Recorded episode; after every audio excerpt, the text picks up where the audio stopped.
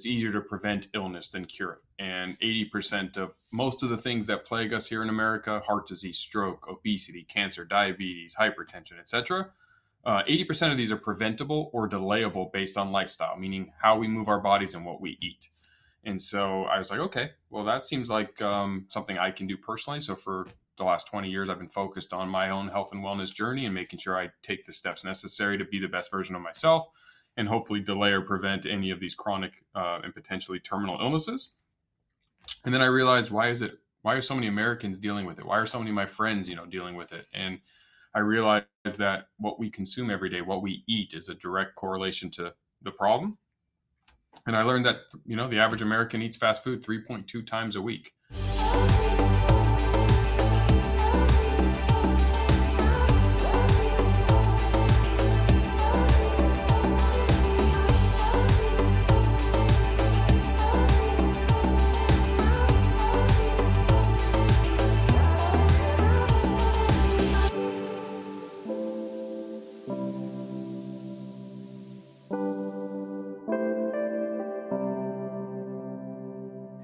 Hey, what's up, everybody? We have for you today a brand new episode of the None of Your Business podcast, and we're super excited uh, for this very special guest. Um, he's been making the rounds on the podcast circuit. He's also, though, making the rounds in social media and on many stages. You're hearing him talk all about the fast growing phenom called Everbowl. And I'm super excited to dig in so learn more about Everbowl, what it is, what they're doing, and all of the great lessons that you are going to be able to apply into your business. You know, it's always better when somebody has cut their teeth and learned the lessons for you. And I hope that you always find value here on the None of Your Business podcast in hearing from other people that have shortened the learning curve for you by going out there and doing some trial and error, learning some really cool stuff while at the same time making a massive impact on the world. You're going to love this episode. Let's bring in Jeff Fenster.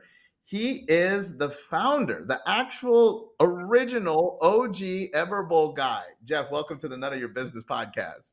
Oh, thanks for having me. I've uh, been excited to to come on your show. Huge fan of you and the podcast, and um, again, really appreciate the opportunity. So, thank you for having me today. So we always start off podcast with the same question, but I'm thinking like you're probably you're probably tired of answering this question, but I think just for some context for the viewers and listeners, um, let's talk a little bit about your creation story. Um, how do we end up talking here together? What is this whole Everbowl thing? Sure. Um, I mean, Everbowl actually started as a little bit of a passion project. I had sold a few companies in the past um, and was kind of living a little bit of a semi-retired life in 20 into 2015 beginning of 2016 and uh, i jokingly say you know my i was driving my wife and kids crazy. So they said go do something you're passionate about because you being at home with your energy is just too much for us. And so um, go sink your teeth into something. And so i started everbowl really as a passion project because i outside of my family and outside of the businesses that I started, health and wellness is kind of near and dear to my heart. And I'm a bit of a hypochondriac, which means I'm a little bit afraid of illness, you know, cancer and dying of illnesses. And the internet was uh, dangerous for me because you start to Google symptoms and how do you prevent this and how do you prevent that. And what I've learned is it's easier to prevent illness than cure it. And 80% of most of the things that plague us here in America heart disease, stroke, obesity, cancer, diabetes, hypertension, etc. Uh, 80% of these are preventable or delayable based on lifestyle, meaning how we move our bodies and what we eat. And so I was like, okay, well, that seems like um, something I can do personally. So for the last 20 years, I've been focused on my own health and wellness journey and making sure I take the steps necessary to be the best version of myself and hopefully delay or prevent any of these chronic uh, and potentially terminal illnesses. And then I realized why is it why are so many Americans dealing with it? Why are so many of my friends, you know, dealing with it? And I realized that what we consume every day, what we eat, is a direct correlation to the problem. And I learned that you know the average American eats fast food 3.2 times a week. And so I said, hey, I can help solve this problem. My passion is health and wellness. I import all these superfoods into my house. I'm always force feeding my family and friends when they come over different fun concoctions from all over the globe that are high in antioxidants and high in this. Um, and I was like, you know what? I'm a serial entrepreneur. I start companies without experience. I know how to do that business side. So why don't I start a restaurant called at the time uh, wasn't called Everbowl, but it came up with the name.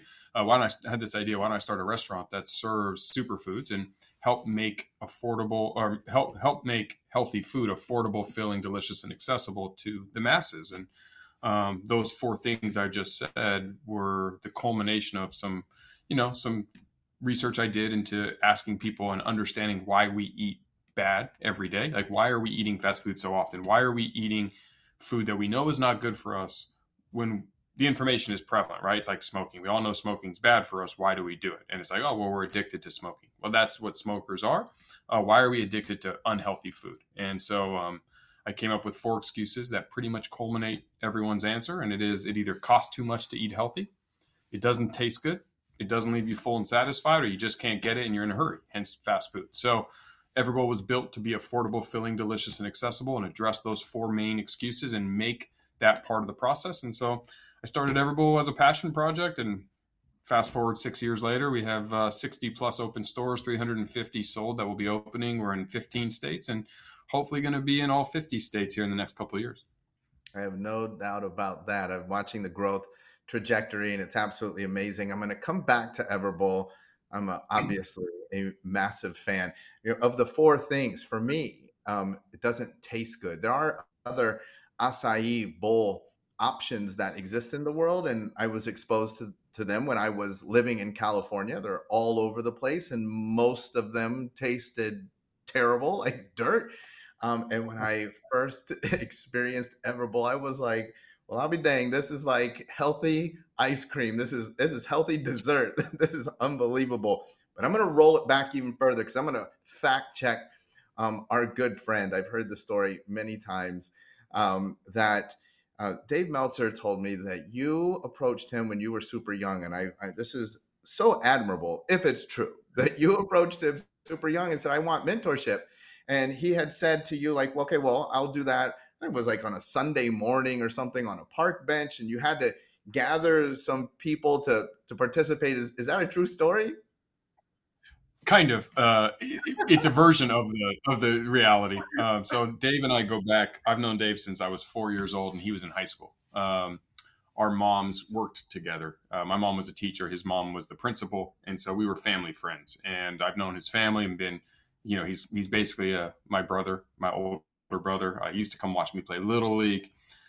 When i was in high school you know he was entering the workforce. He was graduated law school and he was already now in corporate America doing business. Uh, you know, he was the at one point he was the CEO of a, uh, the first smartphone, which was called PCE phone. Um, and I did approach him in high school, and I did say, "Hey, I'd like to to learn from you." I had the foresight to understand that it's not what you know; it's who you know, and I can expedite the what I know with the who I know. So being around someone like Dave and his sphere of influence, and being around smart, sophisticated people, I can elevate myself and learn things that I probably wasn't going to get, uh, you know, working just at Domino's as a 16, 17, 18 year old. So um, I did go to him for mentorship. He did make me do a whole lot of fun little tasks like aggregating people around park benches. Um, you know, he had this uh, whole host of companies. Now, Dave also had I mean, being an entrepreneur himself, you know, over those years, I, I, helped him or, or interned with or worked for probably six or seven companies that he was associated with um, you know, back when the internet was first coming to be, uh, I used to go door to door to auto dealerships on his for his for his company, and he created a technology and ran a company that had the technology which would make a vehicle drive on the screen. So think about the internet, and if you have a Toyota dealership, originally it was just a static image of a car, and his technology would have let the car drive right across the screen, and so that was kind of um, unique and revolutionary, and so I had a lot of fun working for Dave over the years, having him be my first and most uh, st- not strongest, but my most involved mentor that I got to learn from. And, you know, I used to curse at him and love him and hug him and hate him and all the emotions, you know, throughout our journey together because he was also family. And so, uh, yes, Dave has been instrumental in, in my life over the course of the last, you know, I'm 39 and I've known him since I was four, so 35 years.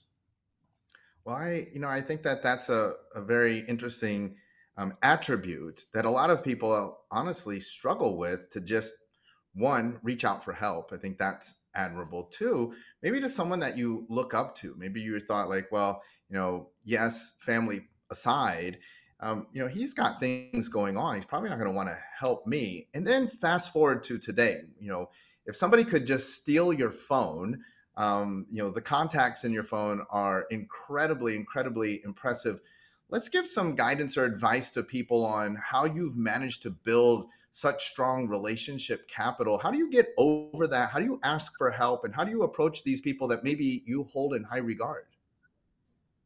I'm so glad we're touching on this topic. So, um, I'm going to do a little plug just because I think it's the most important skill that anyone listening. Um, relationship capital is everything. I'm not standing here today in front of you, but for my relationship capital and how I've harnessed that that asset over the last 35 years. Um, and so on LinkedIn, if you're a LinkedIn premium member, it's free. If you're not, just hit me up and I'll send it to you for free. But I have a course that I did for LinkedIn legitimately on. It's called Relationship Bank Account. Um, and it's the power of relationships. And I have a book coming out on Relationship Bank Account. Uh, it's called Relationship Bank Account. And I have a podcast coming out on it. So this is near and dear to my heart. Um, and it is the tool that we use without realizing we use it. And everyone has kind of said, "Oh, that person got this job because they're so and so's brother or they're so and so's sister." Um, we all understand nepotism is real. We all understand that who you know is more important than what you know and what doors it can open. And so, I fortunately was around smart people when I was young, like Dave and others, and had the ability to realize that because I knew Dave, I was in this room with athletes and and rock stars in in corporate America and all of these different functions, and my peers were not right. And I had friends, you know, I went to law school to be a sports agent, and I had friends who were agents, and I realized that everyone wants to be around them. Why, why can I get access? Because of who I know. And so all of these life events kind of showed me what the power of relationship capital can do for you and me. Um, and so then it was about how do you harness it? And so it's a whole host of different tactics. A lot of people make the mistake of doing what I call making withdrawals, which means they're always asking for something. And we all have that friend or that acquaintance that every time they call, they need a favor. They need a favor. And you, you say yes, but eventually you get tired of it. You dodge their calls and you stop, right? So the way to build true relationship capital with someone is lead with value. Find ways to make what I call deposits into your relationship bank account with, with that person or that uh, that company to where you're providing value to them and earn the right to make a withdrawal or an ask when it's necessary in your life. And just like real money, if you have if you always make withdrawals, you're going to be broke and have no money in your bank account. So the more deposits you can make into your own personal financial bank account and having all access to that capital if and when you need it, that's called wealth. The same thing applies with relationships. So things you can do is find ways to immediately add value. And so one simple trick that works very well is especially in today's world is everyone wants to get an introduction to somebody, right? So we have a lot of people who have podcasts today. Um, we have a lot of people who have companies. So very easy, like if it was me and you and I just met you and I know you have this podcast, maybe there's someone I know that would be a great fit for your podcast. And I would ask you very specific questions to get to the uh, point where you define for me what it is you need or what it is that I can help you with. So it could be like simple of, you know, if it's a networking in a business environment, it could be like, okay, hey, um, you know, we're chatting. Tell me about your business. What are the what are three of the biggest problems that you're facing today in your company or with your podcast? Are you struggling with guests? Are you struggling with getting to, you know, getting listeners? What can what is the problems you're dealing with? And as that person is explaining to you what those challenges are that they're facing, you should be actively listening and saying, okay, how can I help? How can I add value? And the key to that, and it's I'm going to steal it. It's, a, it's actually a Dave Meltzer ism, uh, but I'm going to steal it, and, and so today it'll be a Jeffism. Is be more interested than interesting, right? So often we want to talk about ourselves. You should do the opposite. You should legitimately ask 50 questions and ask second and third and fourth level questions and get to know the human you're talking to, get to understand what drives them, what excites them, what hurts them, what pains them, and what they're worried about, and then figure out what you can do to add value. And if you do that and you do that consistently, you're going to build an immense army of, of fans of you and they will feel indebted to you even though they're not um, and you'll have what we will call you know good balances and a good relationship capital account with them and so if and when when my show launches and i see a guest on your show maybe i added value for you and came on your show and introduced you to a five, six, seven guests that helped you and helped you in your business. And then I give you a call and say, Hey, I just launched my show. You interviewed this person. Would you make an introduction for me? And you say, Well, of course, Jeff, because you think of me highly because I've done so much for you without asking. And now you've helped me. And so I've used my relationship capital to elevate my own show in this example, right? And boom, then the question is, well, how did you meet so and so? Well, I met him because I did these other steps. And so that's a quick and dirty example of relationship capital, but it works for employment. If you want a job at a certain company, interning is a great way. I mean, how often do you hear, oh, this person started as an intern in the mailroom? That's them developing the relationship capital at the organization and paying their dues and leading with value. And so it is about leading with value. It is connecting on the personal level and being more interested in them than interesting. And you should leave the conversation with them wanting to know more about you because you didn't you didn't give them very much, but you knowing a lot about them. Okay, well, I'm glad we hit on this topic, and trust me, everybody, we're going to talk about Everbowl. But let's go because I'd love to do this because you're Jeff Fenster, right? I mean, you probably don't realize it because it's you, right? So you're like, well, what are you talking about? It's just just me, but so many people look up to you. They see you on social media. They see you on stages let's talk about the person who's you know the the recent college grad or the young entrepreneur and they're like man that sounds great jeff but how would i ever even be able to talk to someone like you right like, it's easy for you because you already have all of these relationships so yeah you just are adding value to them but maybe somebody's like i don't even have the relationship how would somebody and i love this question particularly how would somebody even penetrate into your world into jeff fenster's world and listen, disclaimer: don't everybody do it because that's how we get the true answer from him. But how could somebody penetrate into your world world where they would even be able to have the opportunity to add value to you? Well, honestly, it's never been easier. I mean, with social media, we're one click away from access to almost everybody, unless you're one of those few who don't participate in the social community.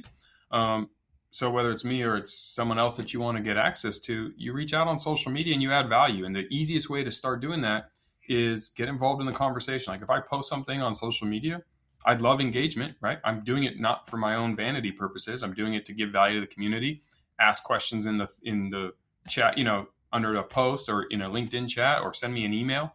Um, I have courses, take them, ask questions, share them, express them, reshare, get involved to the point where you're adding value to the person and asking questions because if you don't ask a question then there's no there's no conversation, right? And the question could be hopefully something that I'm some reason you want to talk to me is, is I'm assuming it's because I'm providing something that is either going to help you or elevate you or do something to benefit you. So help me understand what that is because I want to help. I mean, that's the truth about most content providers out there and and people who go on stages. We go on stages. Sure, a lot of us can make money on stages. A lot of us can build our own personal brands while doing that. And there's selfish reasons to want to do those things because it elevates ourselves but the truth is, and I would say this from most of my friends who who speak on stages and on podcasts, we genuinely like helping people, and it fills my cup to understand and hear from people who say, "Hey, Jeff, I just want to thank you so much. I got value from blank, way more than some paycheck. I mean, I'm fortunate at the point in life where the paycheck doesn't impact me very much as much as the value I'm adding to others. So." If you wanted to get to the root for me, Jeff Fenster, that's what it is. Is I want to help people and I want to hear about it. I want to be part of that story because that's what fills my cup up. So I would say that, but like if I was trying to reach out and get in front of pick your pick your person, you know, XYZ and and I'm in the same shoes and flip it around and they don't know me is I'm going to do the same thing. I'm going to I'm going to learn and see what they're what inspires them, what are they working on if they're, you know, if they're a professional athlete and they have a charity, is it a charity that I believe in? If so, can I get involved? Can I make contributions to that? Can I help drive that initiative? Can I bring awareness to something that they want awareness to? And now I'm part of their tribe. And to be part of their tribe gives me access. And from access gives you that opportunity. And once you're part of the tribe, you have access to everyone they know as well. I absolutely love that. And, and it's such valuable advice. I remember one of my very first mentors, Michael Port, he wrote the book, Book Yourself Solid and um, he now runs heroic public speaking and so he you know trains speakers and uh, he said this thing, it was kind of a throwaway thing. He was like, you know, it, when you see a speaker who's coming off of a stage, they usually get rushed by everybody with questions and good job. He said, if you really wanted to get their attention, walk up to them, cut the line, and hand them a bottle of water, and then just walk away. And he says, right then, like the speaker is going to be like, wow, who gave me the what, that guy? And then when it's your turn, they're going to be like, you gave me the water. Thank you. Right. And so it fits exactly what you are talking about. And so it's a matter of finding the best way to enter the conversation so that you can begin to provide value and make those deposits, as Jeff is saying. I want to remind everybody too jump on LinkedIn, find Jeff, um, and get access to the course. Super exciting. Can't wait to see um, all of the programming that you're launching. Let's jump to Everbowl. Um, so you start this one restaurant, um, you're plugging along. How do we go boom jump to now it's a franchise and you're literally crushing it so many people want to get involved full, full disclosure um, i'm involved in a group that owns seven restaurants of everbowl and i get people that contact me all the time saying how do i get involved? What do i do? This is amazing. Are you opening more stores? Um, what is causing this craze? Why is everybody so passionate about this? Well uh, there's a lot in that question. Um, yeah, there is. I, think I, reason, I think that the reason it's been such a exciting opportunity for a lot of people is number one, timing. Right? You, there's a there's a luck factor to business and to this business. And 20 years ago, I don't think we would have had the same love from the community and from everybody, but we're on a health and wellness kick in this world today. And people are understanding now that what we eat is so important and the access to that information. In 2016, when I started, it wasn't as prevalent. You couldn't get an acai bowl in most places. I would say, even in San Diego, two out of 10 people knew what an acai bowl is. Now, today, it's probably nine and a half out of 10. Um, so over the last six years, we've saw a humongous explosion in this space. And part of the reason I started Everbowl was I couldn't get an acai bowl in San Diego. I used to import them and make them in my house, but I wanted to be able to go somewhere. And there was only a few small little restaurants that I knew about um, through my travels that actually sold them, and how I got exposed to them. And so I thought that there was a, a gap in the in the marketplace for a Chipotle version of an acai bowl concept, um, and that was the launch and the impetus behind Everbowl. But I think secondarily is we're not just a restaurant and we're a lifestyle. It's all about the unevolved lifestyle. If it wasn't raining and cold in San Diego today, um, you would see my unevolved shirt. But unevolved is the word we created and trademarked, and it's our why. You know, it's one thing to have a cool business. It's one thing to sell good products. That's not how you grow and scale a, a true brand. Uh, you have to have something that is your lifeblood, is your north star, and for us, it's the word unevolved, singular, and it's a word we trademarked, and it means to live actively and eat stuff that's been around forever. And so we promote that lifestyle. Move your body and eat real food, and you're going to be the best version of you. Everbowl's tagline is made from stuff that's been around forever, and we're one component of that. You don't have to eat at Everbowl. You can go to one of our competitors that does it right. I still support you. I think that's great. So we're here to promote health and wellness. We're here to promote the unevolved lifestyle. As a franchisee, getting involved with Everbowl is a little unique because we're vertically integrated, and it's some of the business tactics that I've deployed over my years that I've learned as part of my personal business success formula, which has allowed me to scale, grow, and exit from a handful of companies. So if you have your business hat on, why Everbowl? Well, Everbowl is unique because instead of just being a restaurant, if you go buy a competitor of ours, you pay a franchise fee, you put their name on the wall, and that's it. We actually do everything for you from the day you you connect with us all the way through. Meaning, I have a construction company that builds the store for you for way less than what you can get it built on your own. It's called We Build Stuff. Um, it's one of our pegs in our stool. If you think about a stool, there's three legs. One of our three legs is is We Build, and so we actually build every single Everbowl. We do it in seven days, which is uh, pretty remarkable, and we do it for about 50 to 60 percent less than what you can get it done on your own or what it would cost to build a competitor uh, concept.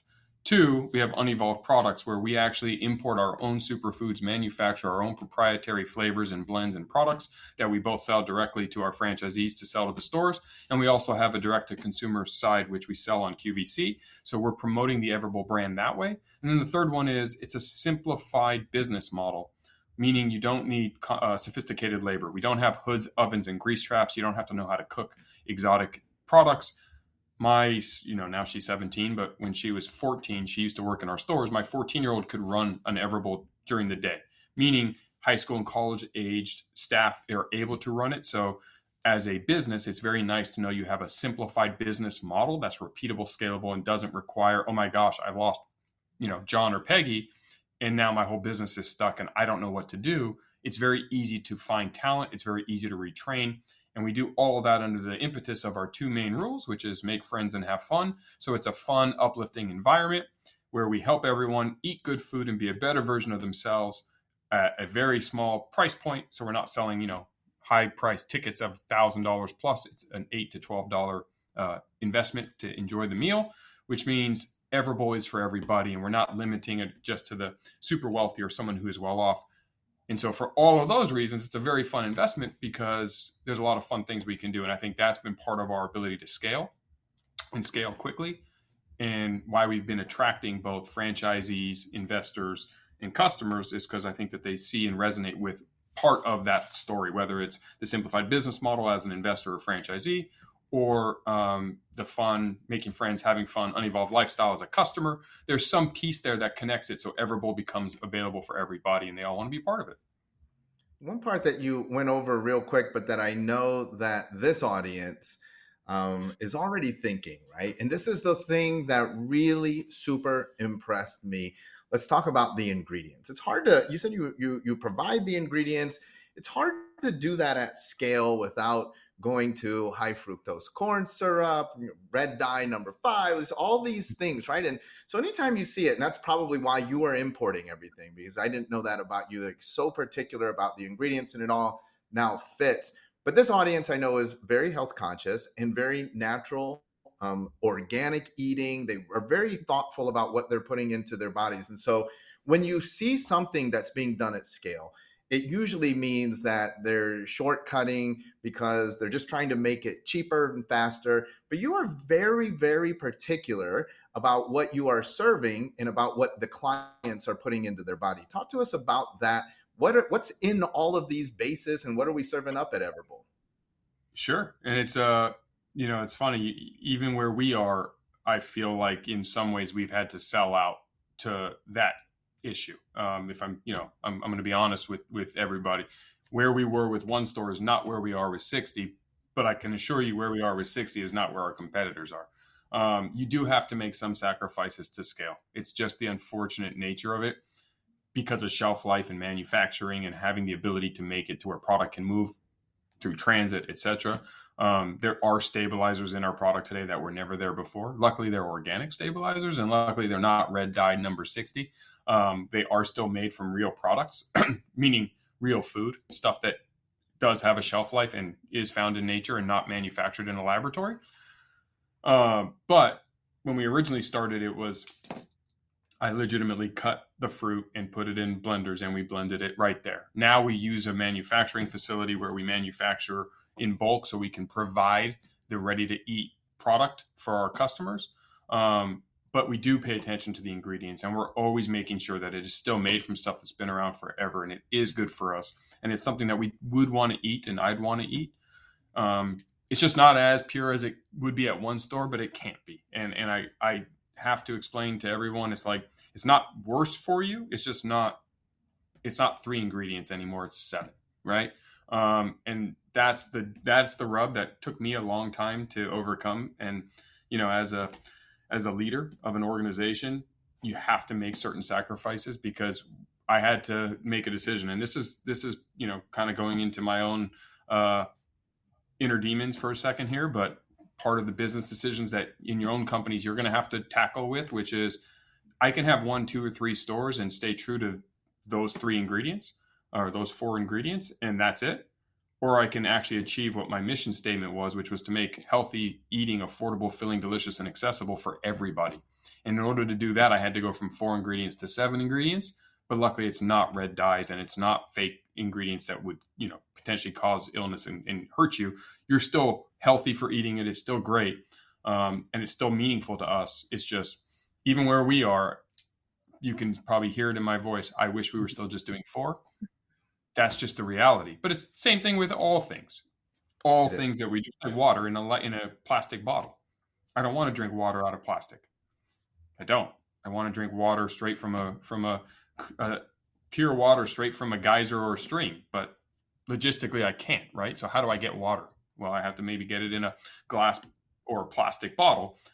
It's one step that I don't want to do, but we have to do it for scale. So there's those elements to it.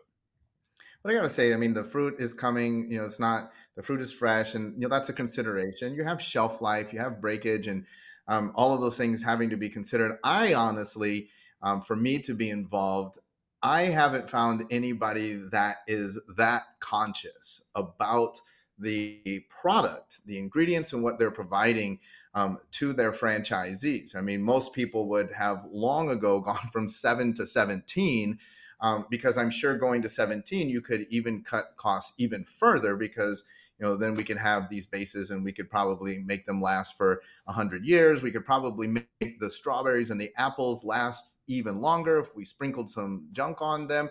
Um, and all of that is a no-no because of the consciousness, because of the culture of providing good quality and healthy food to the clients. Um, how do people get more information about Everbowl? So maybe they're like, what is Everbowl? How do they find a store near them?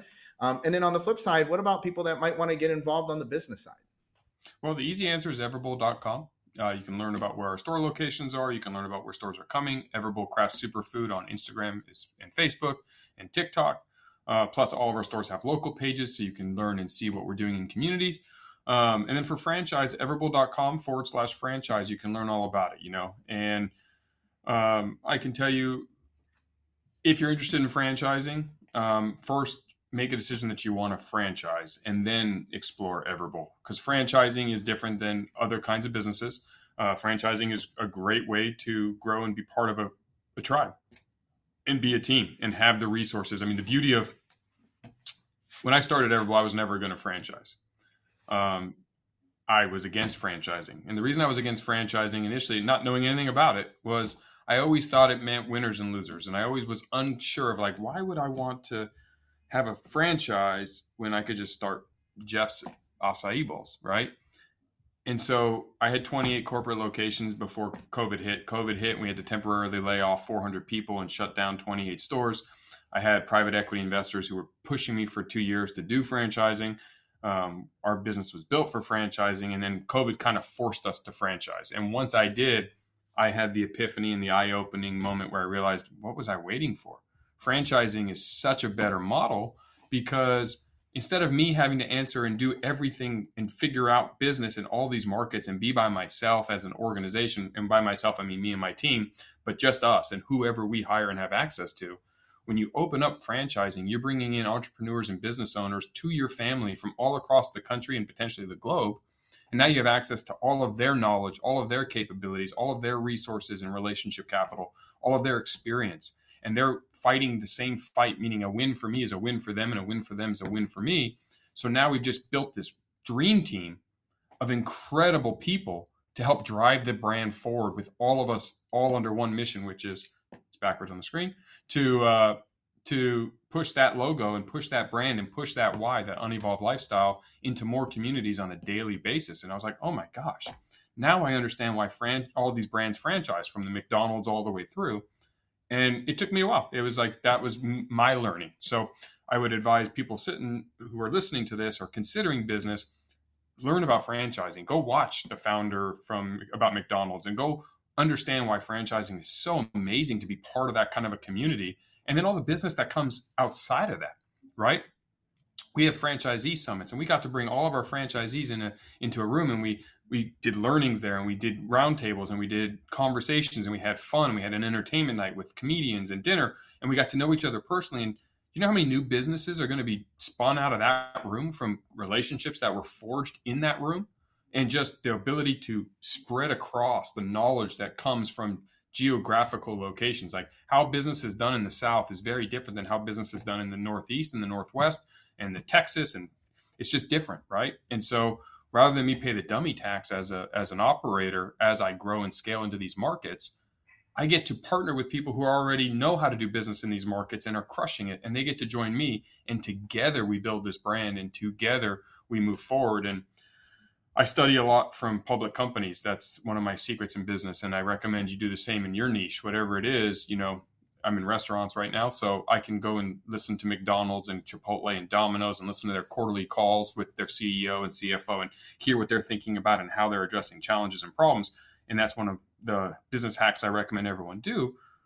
What I learned from McDonald's is incredible. I mean, they're they're vertically integrated even more than I am, from the real estate to the toys that they manufacture. I mean, they're the largest toy manufacturer in the world, from the from the uh, Happy Meal, the chicken farms that they have, and so I started stealing some vertical integration concepts from them. Um, I started to learn about all the different models that franchising works with, and it enables and empowers us. And so it also cuts our cost, our buying power. So you have lower costs as an operator when you have a bigger franchise community. And so I say all this because I was wrong, and it took me a handful of years of thinking I knew what I what I was what I thinking I knew what I wanted and that I was right to stay away from it to realize, oh my gosh, franchising is incredible. And so once we went to franchising, it's been like now I'm my only regret is I didn't do it sooner. And once you get to that phase, then there's lots of options. And then I highly recommend you check us out and see if what you know, if you believe in the Everbowl lifestyle. I mean, part of the franchising scrutiny that you do you're going to scrutinize us and we're going to scrutinize you because once we do franchising together, we're a family. And there's going to be good times, there's going to be bad times, there's going to be black swan events, hopefully not another one for years to come, but the COVID situation. Um, and then there's going to be riding high times where we're, we, we, you know, the wind is at our backs and there's smooth, smooth, smooth seas in front of us. Um, and we want to make sure that we want to, we want to go into that together. And so it's a, it's a mutually, uh, mutual scrutiny and a mutual review. And assuming we both get out the other side, we, we love to bring great people into the Everbowl community and family and continue to grow. And there's just absolutely amazing people involved that go beyond Jeff. You have the Everbowl team, you've got Brian, Haley, you got a, a, great team around you. You have great investors um, that also bring a lot to the table. Look, uh, as a as a selfish plug, we we have our store. So if you're in Chattanooga, Tennessee, our store there is open.